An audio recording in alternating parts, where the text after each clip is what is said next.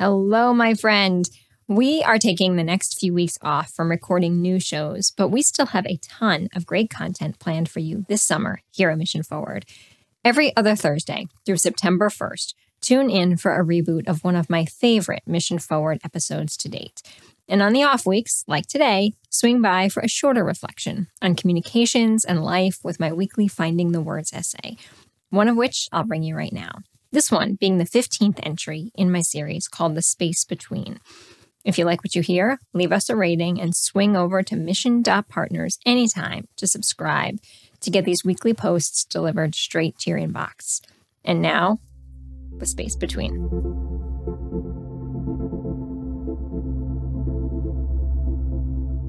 Years ago, my dear friend and mentor Don Foley shared a story about Itzhak Stern that I've never let go. The great violinist who passed away in 2001 was often asked why the music sounded so different when Itzhak played it on his violin versus when the same song sheet was followed by others. Anyone can play the notes, he would tell students. Music is what goes on between the notes. As I've since learned, Stern wasn't alone in believing this concept. Composers and musicians throughout time, from Mozart to Claude Debussy and Miles Davis, have all shared similar sentiments if not always with the same words.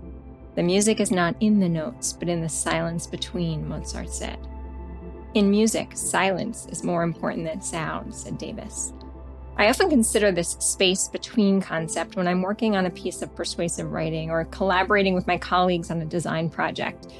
Just as many composers of music has found, it's not the complexity of the words or design that make a message come to life, but just the opposite the strategic simplicity of a message can give deeper meaning to the words. Today's Finding the Words is literally about finding your words in between the prose. To help us get there, I'll share another story about a writer who lives this concept well.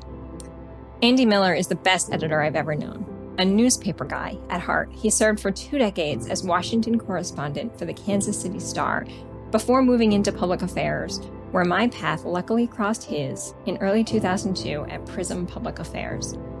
Andy wrote the most incredible op eds and speeches, and he'd do it in a matter of hours. I remember Andy stealing away to his office mid morning, and by lunch, he'd have a solid draft ready for client review. But it wasn't the speed that impressed me, it was the way he made the most of his words. Andy thought about the space between two, but from a different perspective. As he'd say, it's far easier to write a long form essay than a 600 word op ed, because when we have space, we'll always find ways to fill it.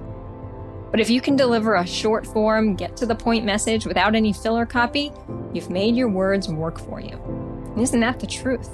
Whether composing music or messages or the structure of our days, the space and how we choose to use it matters. Rather than finding ways to fill it, consider what might happen if you pulled back to only the essentials. Let most of your message fall to the editing room floor, and you'll see that what remains is not so different from what Stern and many others loved about the space between the notes.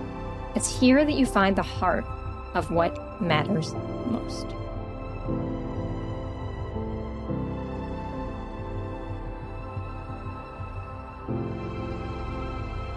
Thanks for listening to today's short form version of the Mission Forward podcast. If you like what you heard and want to continue to feel inspired, please hop over to mission.partners and subscribe to get these weekly Finding the Words essays delivered right to your inbox.